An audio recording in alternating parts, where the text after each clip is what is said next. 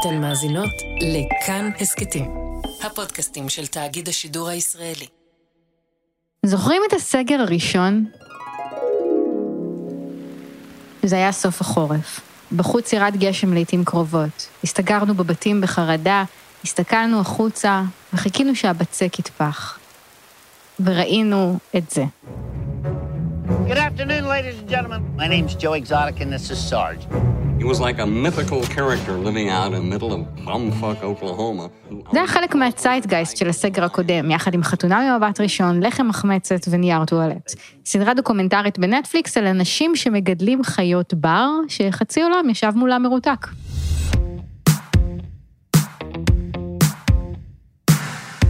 היי, אתם על חיות כיס, אני צליל אברהם. לפני שנה וחודש, בספטמבר 2019, פרסמנו את פרק 119 של חיות כיס, נטפליקס ומלחמות הסטרימינג. הכנתי את הפרק הזה יחד עם שאול אמסטרדמסקי, וזה היה הפרק הכי מואזן שלנו אי פעם. כי למרות שאתם טוענים שמעניין אתכם חרדים, ערבים, פרקים על לבנון ועל ארגנטינה, מה שבאמת מעניין אתכם זה לראות טלוויזיה. אבל האמת שנטפליקס היא סיפור מעניין. חברת סטארט-אפ קטנה וממזרית שהפכה תוך עשור לתאגיד ענק, שמשבש ומשנה את כל שוק הטלוויזיה והקולנוע, וגורם לענקיות הבידור להתאחד ולהתפרק. ומה שקרה לחברה הזאת מאז עוד יותר מעניין, כי הוא גם סתר לחלוטין את כל התחזיות שלנו. אז אם אתם מאזינים חדשים של חיות כיס ועוד לא יצא לכם, הנה אחד הפרקים הכי אהובים שלנו, נטפליקס ומלחמות הסטרימינג, ובסופו עדכון עם כל מה שקרה מאז. אם כבר האזנתם, אתם יכולים להעביר ישר לדקה 27 ו-15 שניות ולהמשיך משם. אנחנו עובדים על פרקים חדשים ונחזור עם פרק חדש בשבוע הבא. תהנו.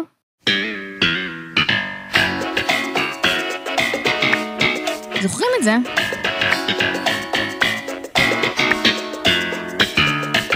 בשנים 1989 עד 1998, סיינפלד הייתה הסדרה האהובה והמצליחה בעולם. במשך 180 פרקים הצליחו ג'רי, איליין, ג'ורג' וקרמר לרתק למסך מאות מיליוני צופים ברחבי העולם לסדרה על כלום. תודה צליל אברהם שהסברת למאזינים הצעירים שלנו מה קרה לפני שהם נולדו.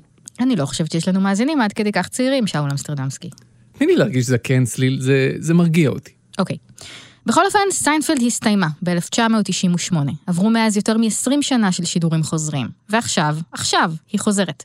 זאת אומרת, היא לא חוזרת כי היא לא באמת הלכה אף פעם לשום מקום, אבל היא חוזרת להיות מוצר ממש חם בשוק הטלוויזיה. כל כך חם, שענקית הטלוויזיה נטפליקס רכשה את הזכויות לשידורים חוזרים של סיינפלד תמורת יותר מחצי מיליארד דולר.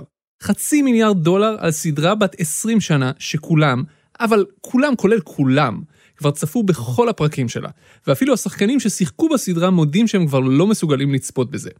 לשם השוואה, בפעם הקודמת שנרכשו זכויות השידור של סיינפלד, ב-2015, היא הייתה שווה רק 130 מיליון דולר. אז מה קרה שסיינפלד שווה היום לנטפליקס פי ארבעה? מה שקרה קשור לסדרת 90's מאוד מאוד מאוד פופולרית אחרת. You were so great. You made it so easy. And now you have to leave. And I have to live with a boy! תגידי, יהיו עוד הרבה בדיחות מסיטקומים בפרק הזה? אתה רוצה שאנשים יקשיבו לפודקאסט על כלכלה, אתה נותן להם בדיחות מסיטקום. Mm, fair enough. מה שקרה לפני שנטפליקס שילמה חצי מיליארד דולר על סיינפלד, זה שנטפליקס איבדה את חברים. רשת הטלוויזיה האמריקאית NBC הודיעה שלא תחדש יותר את זכויות השידור בארצות הברית של נטפליקס על הסדרה. כלומר, החל מ-2020 אין יותר חברים בנטפליקס, לא באמריקה בכל אופן. וזו דרמה. כלומר, זו קומדיית מצבים, אבל הבנתם. חברים היא אחת משתי הסדרות הנצפות ביותר בנטפליקס. לפי הערכות, 4% מכל דקות הצפייה בנטפליקס הן בחברים, וכל יוזר של נטפליקס צפה בממוצע ב-20 פרקים של חברים. אז לאן חברים הלכה? לשירות סטרימינג אחר, HBO Max, שירות שעדיין לא באוויר בכלל.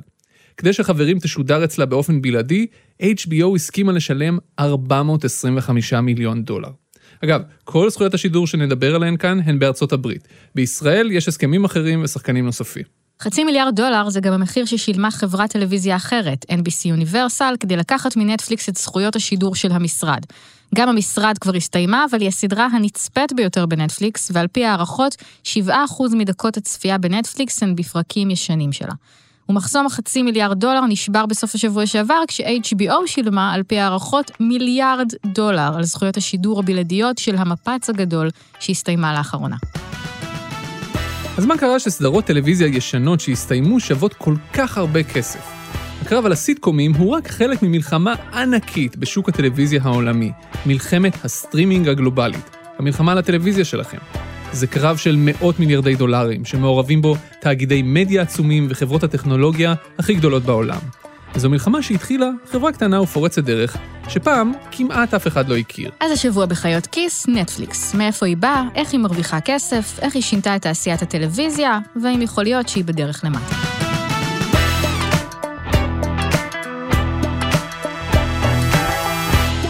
נטפליקס הוקמה ב-1997 כחנות סרטי וידאו באינטרנט. המייסדים שלה, מרק רנדולף וריד הייסטינגס, שאבו השראה מחנות מסחר מקוון אחרת שצמחה באותם ימים, אמזון. אחרי שנה, נטפליקס שינתה את המוצר שלה למשהו די חדשני. היא המציאה פתרון לבעיה שכבר לא קיימת היום. דמיינו שהשנה היא 1998. אתם מזמינים חברה לראות סרט ולאכול פיצה אצלכם בבית, היא באה, ועכשיו אתם צריכים לרדת לוידאומט. אני מצטער להיות שוב הזקן, כלומר, אני נהנה להיות שוב הזקן. אני חושב שאנחנו צריכים הסבר למאזינים הצעירים שלנו שמעולם לא ראו וידאומט. אוקיי. פעם, אם רציתם פתאום לראות סרט בטלוויזיה שלכם, הייתם צריכים ללכת עד למרכז המסחרי.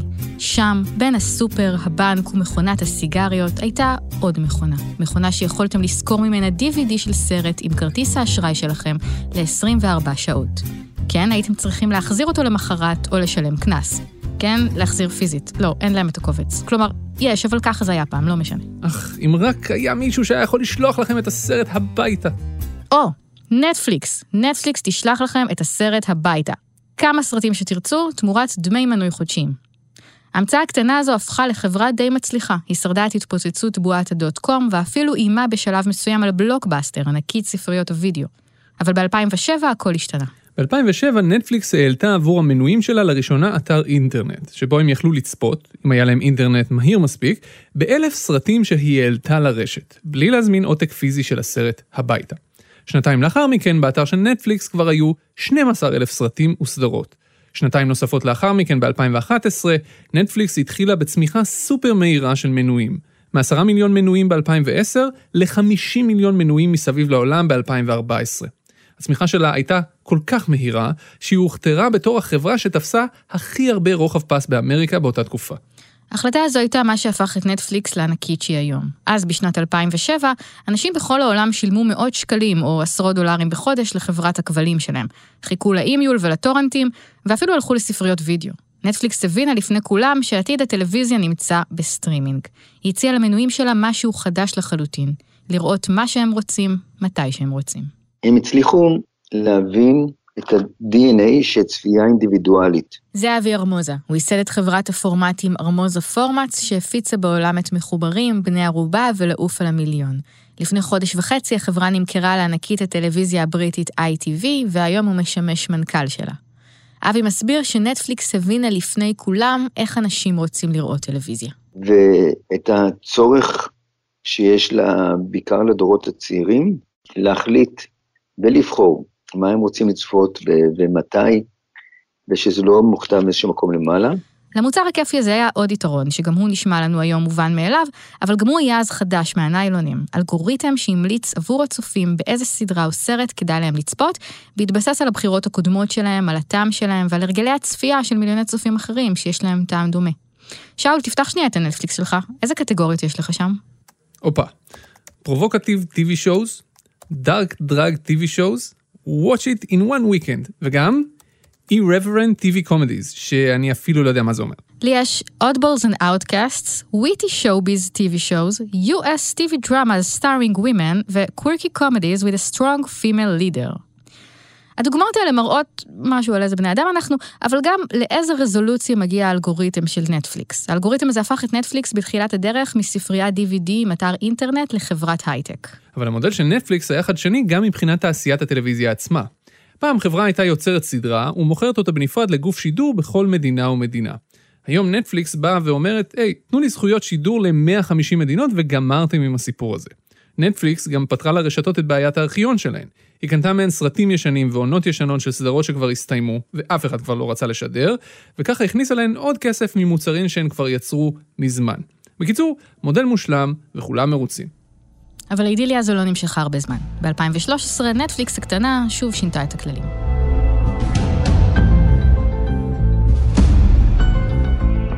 בשנת 2013 ידיעה מרעישה הרעידה כל דסק תרבות ברחבי העולם. נטפליקס, חברת הסטרימינג מאמריקה, שלא מעט ישראלים כבר מצאו עד אז דרך להתחבר אליה, הפתיעה את כולם ויצרה סדרה בעצמה.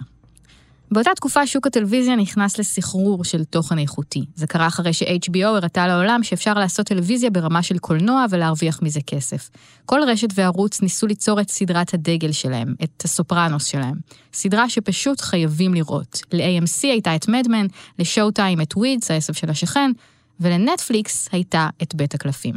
בית הקלפים הייתה הסדרה המקורית הראשונה של נטפליקס. היא שילמה על שתי העונות הראשונות 100 מיליון דולר, סכום עצום באותו זמן. אני לא חושב שהיא הייתה הסדרה הכי טובה שנעשתה בטלוויזיה.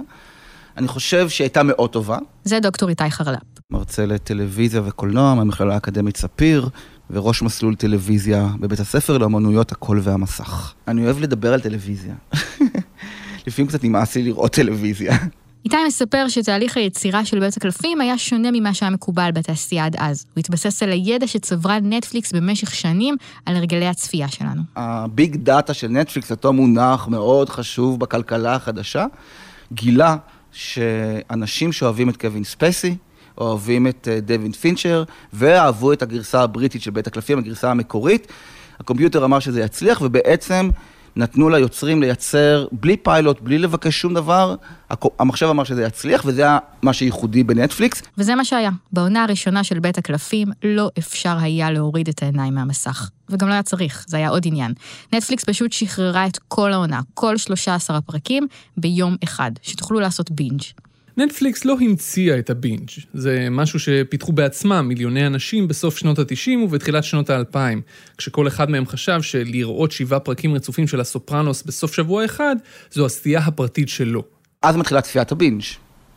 אז עם ה-DVD אנשים אה, מתחילים לצפות בבינג' כי הם צופים בפרק אחרי פרק אחרי פרק באותו DVD.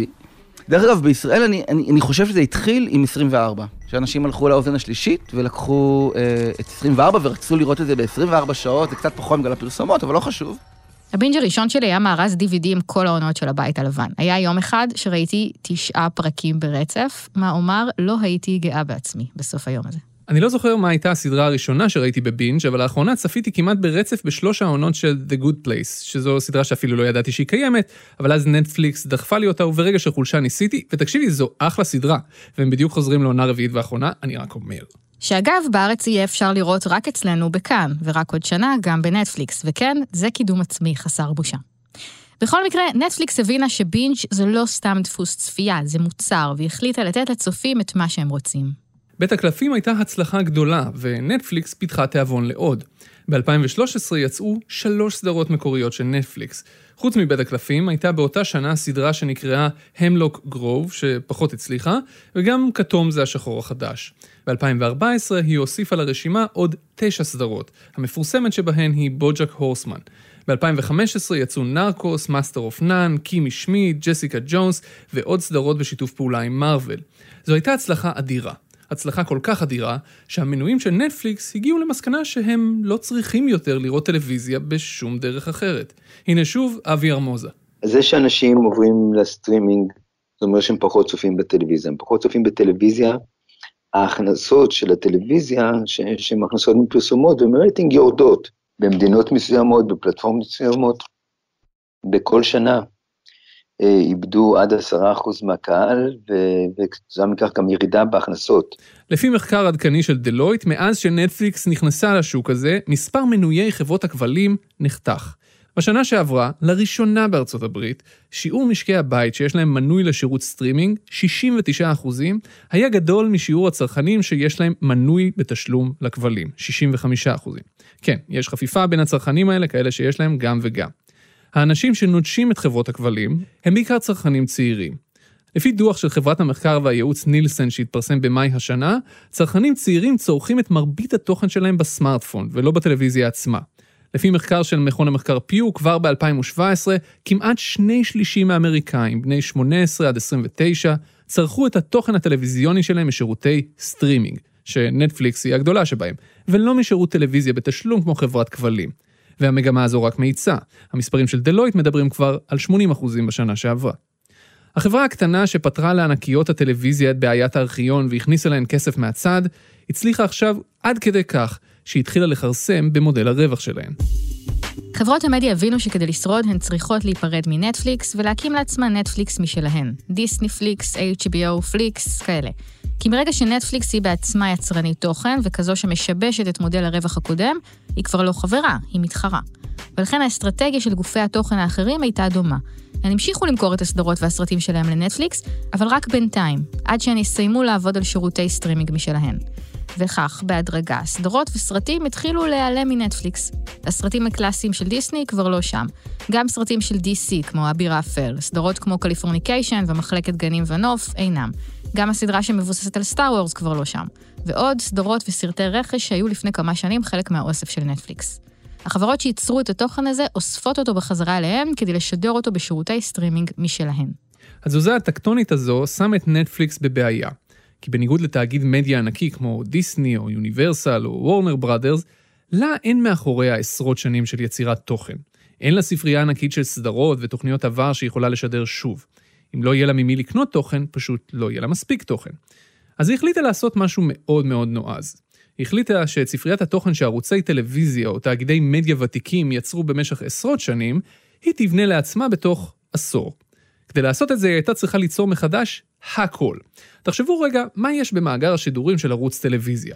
סיטקומים לכל המשפחה, סדרות פשע ומתח עם המון פרקים, סרטים דוקומנטריים, תוכניות ריאליטי, מופעי סטנדאפ, ספרייה שלמה של תוכן שתחליף בבוא היום את כל הרכש מבחוץ. הקצב היה מסחרר. ב-2016 נטפליקס שחררה 126 סרטים וסדרות מקוריים, ביניהם הכתר, Love שיצר עבורה ג'אד אפאטאו ו-The Get Down של באז לורמן. בשנה זו היא פרסמה יותר תוכן חדש מכל ערוץ או רשת באמריקה. ב-2017 יצרה אלף שעות של תוכן מקורי, נכנסה לתחום הסטנדאפ והחתימה את דייב שאפל, קריס רוק, לואיס סי קיי וג'רי סיינפלד. בשנת 2018 נטפליקס יצרה אלף סרטים וסדרות חדשים. אלף. 700 סדרות חדשות, 100 סרטי דרמה וקומדיה, עשרות סדרות ילדים וסדרות דוקו, 30 סדרות אנימה, וגם תוכניות ריאליטי ו talk shows. היא החתימה סטארים כמו שונדה ריימס, הרלן קובן, ברק ומישל אובמה, גווינט פלטרו, את האחים כהן, את ספייק לי, את דיוויד לטרמן ואת היוצרים של משחקי הכס בחוזה מטורף של 200 מיליון דולר. היום נטפליקס מפיקה ב-21 מדינות. היא חברת המדיה הרביעית בגודלה בעולם, כל זה כדי להיערך ליום הדין, היום שבו לא יהיה לה רכש יותר, ושהמתחרות שלה יעלו עם שירותי הסטרימינג שלהן. והיום הזה ממש קרוב, משהו כמו חודש וחצי. Now, huge news for Aladdin, Cinderella, Little Mermaid fans out there. Disney Plus, finally, it is here.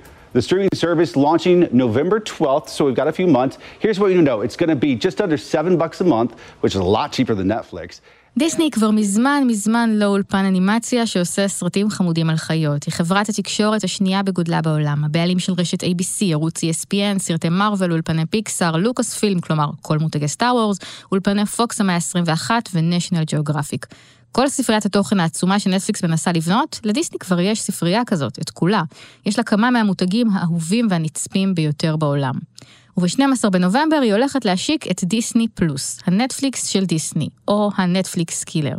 שירות סטרימינג חדש שיעלה לאוויר, בעיקר בארצות הברית, אבל ייתכן שבעוד כמה מדינות דוברות אנגלית. כל התוכן הזה יהיה בלעדי לדיסני פלוס. נטפליקס תצטרך להסתכל מהצד ולא תוכל להשתמש בו יותר. וזה לא הכל. יש עוד חברה שמסתכלת על כל מלחמת הסטרימינג הזו ועומדת להצטרף אליה. אפל, אחת מהחברות הגדולות ביותר בעולם. שירות הסטרימינג של אפל, אפל TV פלוס, יושק עוד לפני דיסני פלוס ב-1 בנובמבר. Apple TV Plus. Apple TV Plus is an ad-free subscription service. It's on demand, available online and offline. Everything's downloadable. אפל תשקיע בשנה הקרובה מיליארד דולר ביצירת תוכן מקורי. החתימה במאי מבטיח, שאולי שמעתם עליו בשם סטיבן ספילברג, וגם את המגישה הפופולרית ביותר בארצות הברית, אופרה ווינפרי. היא הזמינה סדרת חלל חדשה מהיוצר של באטלסטאר גלקטיקה, סדרת מתח מ-M נייט שמלן, היא מפתחת תוכנית לילדים שהזמינה מהיוצרים של רחוב סומסום, וסדרה שמבוססת על סדרת הספרים המוסד של אייזיק אסימוב. בשבוע שעבר, היא שחררה טריילר לסדרה חדשה עם ריס ווית'רספון וג'ניפר אניסטון וסטיב קרל. ובניגוד למתחרות שלה, אפל תצא לדרך עם מאגר עצום של משתמשים מהיום הראשון, כי האפליקציה פשוט תופיע על המסך לכל מי שיש לו מערכת שלה על המכשיר, וכל מי שיקנה מכשיר של אפל יקבל מנוי לשנה מתנה. ויש עוד, אולפני אוניברסל ו-NBC עובדים על שירות סטרימינג משלהן, שיקרא פיקוק ויעלה באפריל 2020. HBO מפתחת שירות שיקרא HBO Max, מוצר גרנדיוזי יותר מ-HBO Go שיש לה עכשיו, שיכלול גם תכנים של כל החברות האחיות שלה, CNN, BBC, Cartoon Network ווורנר בראדרס. ויש לנו את הסטרימינג של אמזון, אמזון פריים. כל אחד מהשירותים האלה מנסה כרגע לדאוג בכל דרך שתהיה לו את הספרייה הכי אטרקטיבית עבור הצופים שלו. על פי האקונומיסט, בשנה האחרונה הוציאו ענקיות המדיה רבע טריליון דולר על רכישות תוכן בלבד. וכך הגענו לחצי מיליארד דולר על סיינפלד. No soup for you.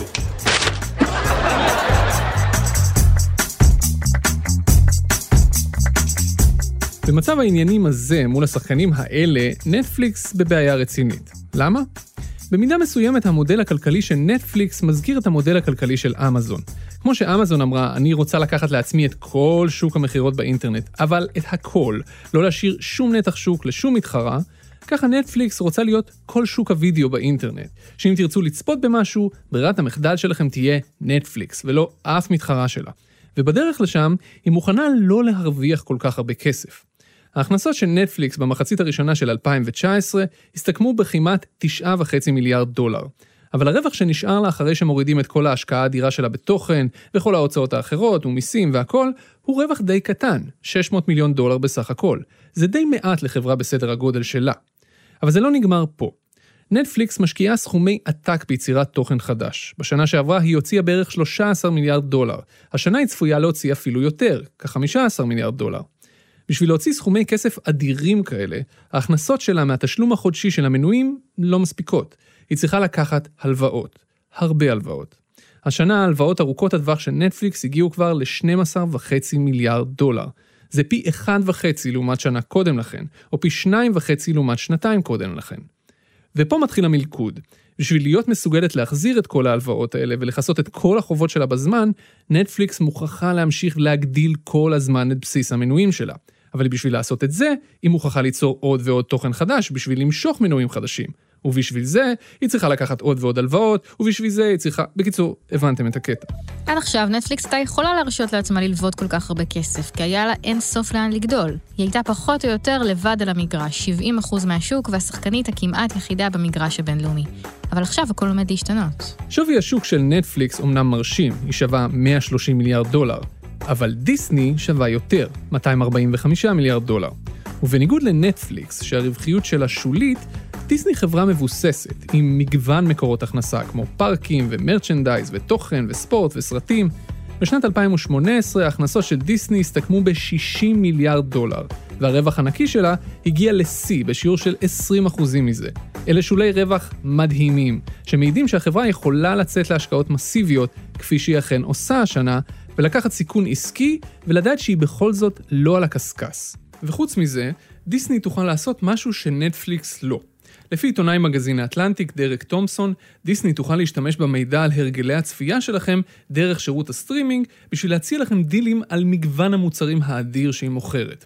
אם להשתמש בדוגמה של תומפסון, אם דיסני תזהה שהבת שלכם צפתה בסרט פרוזן, נניח 15 פעמים בחודש אחד, מיד תקבלו הצעות לקנות בובות, כריות, מגבות, צפלים, מה שזה לא יהיה, של פרוזן. ואם זה לא מספיק, מה דעתכם לקבל 30% הנחה בכניסה לדיסני וורד הקרוב למקום מגוריכם? לנטפליקס אין מקורות הכנסה משלימים כאלה. בקיצור, דיסני יכולה להוות חתיכת איום על נטפליקס, בעיקר נוכח המחיר התחרותי שהיא עומדת להציע בהתחלה, 5 עד 12 דולר בחודש, כלומר חצי מהמחיר של נטפליקס. מאחר שהמודל הכלכלי של נטפליקס בנוי כל הזמן כך שהחברה נמצאת על הקצה מבחינת הרווח שלה, אז כשנשמעות חריקות פתאום, הן עלולות להתגלגל מהר מאוד לתאונה פיננסית. Stranger things are happening at Netflix. I, I don't know what that means. The streaming giant revealed over the last three months the number of subscribers in the U.S. dropped for the first time in eight years, adding insult. ברבעון השני של 2019 קרה לנטפליקס משהו שלא קרה לה קודם. קצב הצמיחה שלה האט. מספר המנויים שלה אומנם עלה, היא גייסה שלושה מיליון מנויים חדשים באותו רבעון, אבל זה הרבה פחות מכפי שהיא רגילה. ואם מסתכלים על המספרים מקרוב, רואים שבארצות הברית נטפליקס איבדה מנויים, ממש איבדה. מספר המנויים שלה בארצות הברית התכווץ ברבעון השני ב-126 אלף. וזה אולי לא המון ביחס לנטפליקס, אבל זה לא משהו שקרה לה קודם. למה זה קרה פתאום? המנהלים של נטפליקס טענו שזה עניין עונתי ושהיה עיכוב בעלייה של תוכן חדש ברבעון הקודם. בעיתונות האמריקאית התפרסמו השערות נוספות, למשל, שמנויים ברחו ל-HBO עם עליית העונה השמינית של משחקי הכס בתחילת מאי, וגם שעם כל התוכן שנטפליקס מייצרת, עדיין אין לה מספיק סדרות ברמה הגבוהה ביותר, כאלה שהן חובת צפייה. כל עוד הבנקים מלווים כסף ואפשר ללוות כסף בשוק ההון, הכל בסדר. לנטפליקס אין בעיה לקחת עוד הלוואות בשביל לממן את הפעילות שלה.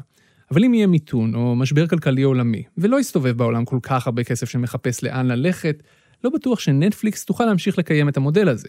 היום נטפליקס יכולה לשפר את המצב שלה תוך דקה, להעלות מחירים. במאי היא העלתה את המחירים שלה בישראל מ-40 שקלים לחודש ל-47, אחרי שהיא העלתה בשיעור זהה את המחירים שהיא גובה בארצות הברית ובמדינות אחרות. עבורנו זה עוד 7 שקלים, עבור נטפליקס אלה מיליוני דולרים. ובינתיים המנויים של נטפליקס גם לא כל כך מענישים אותה על העלאת מחירים. אבל כשדיסני פלוס ואפל טיווי פלוס יהיו בסביבה עם מנויים זולים יותר, זה כבר יהיה הרבה יותר מסובך. אז מה יקרה עכשיו? לדעתי עדיין מוקדם להספיד את נטפליקס. אחרי הכל 151 מיליון מנויים ברחבי העולם לא הולכים ברגל. לא כולם יקומו וינטשו מחר בבוקר, אפילו אם דיסני ואפל וכל האחרות ישיקו שירות סטרימינג מעולה עם תכנים מדהימים. ממש לא כולם.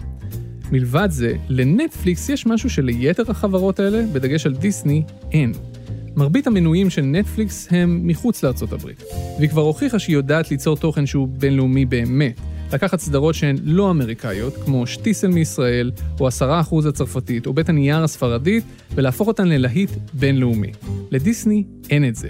ולכן גם אם דיסני והאחרות יכו את נטפליקס בשוק האמריקאי, נטפליקס עשויה להמשיך לשהות בשוק העולמי, לפחות בעתיד הנראה לעין. אבל בשביל שהצופים שלה יישארו נאמנים, נטפליקס חייבת לוודא שהיא ממשיכה להציע להם כל הזמן עוד ועוד תוכן חדש, ולצידו עוד תוכן מוכר ואהוב, כמו כן, סדרה בת יותר מ-20 שנה.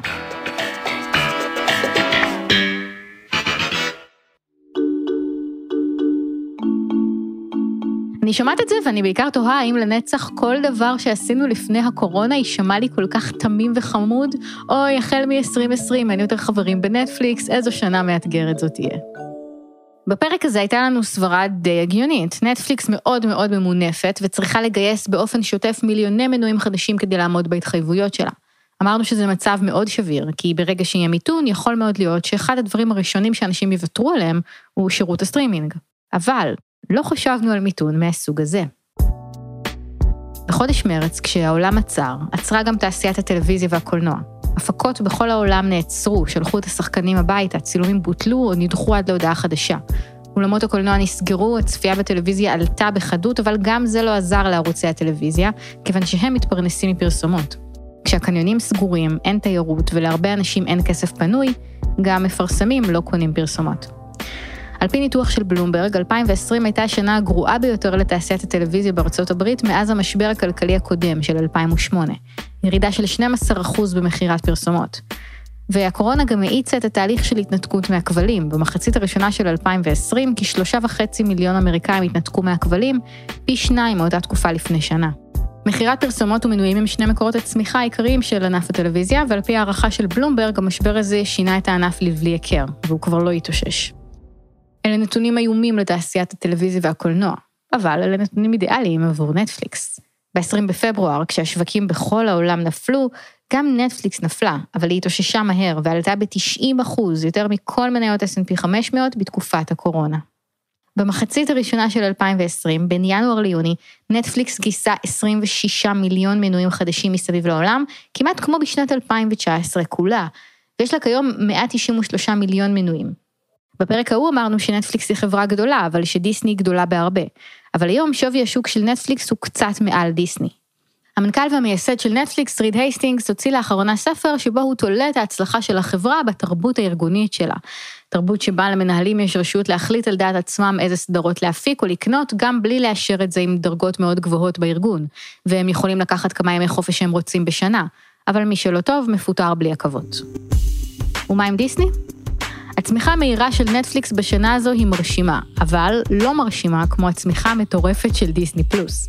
דיסני פלוס הגיע תוך שנה אחת ל-60 מיליון מנויים. היא קיימת היום, מלבד בארצות הברית, גם בשמונה מדינות באירופה. כשהגיעה הקורונה, דיסני קצת חיפשה את עצמה. אחד הצעדים הראשונים שהיא עשתה היה להעלות לדיסני פלוס את הסרט מולן בגרסה המצולמת, תמורת תשלום נוסף. אבל זה לא כל כך עבד, ואז היא פתחה את הסרט לכל המשתמשים שלה. אחר כך דיסני החליטה על שינוי ארגוני רדיקלי ומהיר. אם אין אולמות קולנוע ופארקי השעשועים סגורים, הסטרימינג הוא צינור החמצן שלה כרגע. ולכן כל דיסני הופכת להיות ממוקדת קודם כל בדיסני פלוס. בדצמבר למשל יעלה בדיסני פלוס הסרט החדש של פיקסאר שנקרא Soul.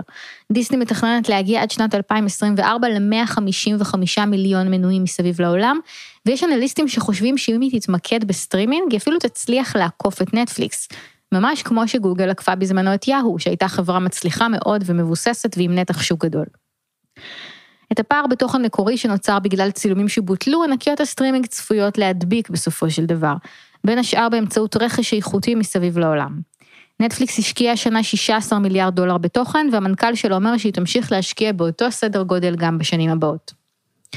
אגב, מדובר בתוכן שונה למדי מסדרות האיכות שדיברנו עליו בפרק שלפני שנה. הרבה מאוד תוכן לא מתוסרט, ריאליטי, דברים קלים לצפייה שמתאימים לתקופה קשה. זאת נטע חוטר, עיתונאית תרבות במאקו וסופרת. אמילי בפריז זאת הסדרה הכי מדוברת כרגע, ומה שמאפיין אותה זה שהיא נורא נורא פשוטה.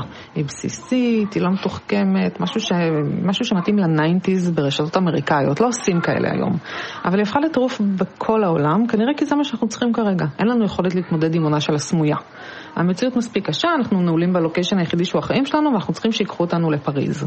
וסביר להניח שנראה עוד כאלה, אווריריות, מנחמות, פשוטות, אכילה רגשית טלוויזיונית, ריאליטי וסדרות קלות, קלות, קלות. עידן של תוכניות שהמבקרים ישנאו, אבל אנחנו כנראה נהנה. אז זה הקרב, דיסני מול נטפליקס. כל שאר שירותי הסטרימינג מדשדשים מאחור. HBO Max עוררה עניין בשבוע שעבר עם פרק האיחוד של הבית הלבן, אבל יש לה כרגע רק 4 מיליון מנויים. לפיקוק של NBC Universal יש 15 מיליון מנויים, ולאפל TV פלוס 10 מיליון. כל זה נשמע כמו חגיגה מטורפת, אבל זה כמובן יותר מורכב. הזינוק אחד במספר המנויים של נטפליקס ודיסני מרשים, אבל הוא ככל הנראה לא יחזור על עצמו.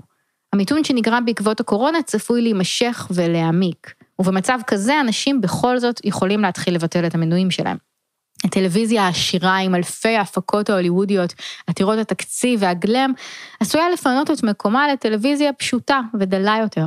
ובהחלט יכול להיות שבסופו של דבר לא יהיה מקום לכל כך הרבה שירותי סטרימינג. אבל נדמה לי שאפשר לומר בשלב הזה, שלא נראה סביר שנטפליקס תהיה זו שתיעלם. ומצד שני, גם לא נראה לי סביר שתהיה מגפה עולמית שתגרום למשבר הכלכלי הכי גדול במאה השנים האחרונות. אז לכו תדעו.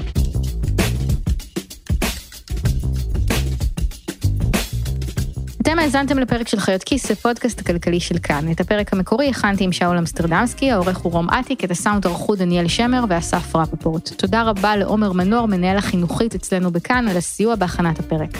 אנחנו נחזור בשבוע הבא עם פרקים חדשים גם על קורונה וגם לא על קורונה, ואתם מוזמנים להאזין לכל הפרקים שלנו בכל יישומון הסכתים ובאתר כאן. אני צליל אברהם, תודה רבה שהאזנתם.